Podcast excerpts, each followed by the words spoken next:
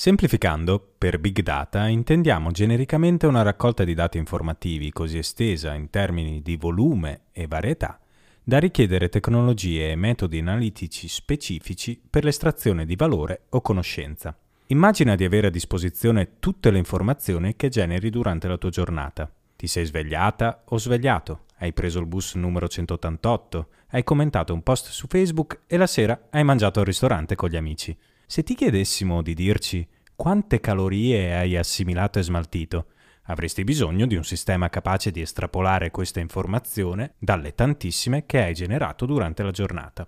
Le start-up attive nel big data si occupano proprio di questo, sviluppare nuovi sistemi capaci di analizzare una montagna di dati con il fine di estrarre l'informazione che stavano ricercando, nell'esempio le calorie consumate e assunte durante la giornata.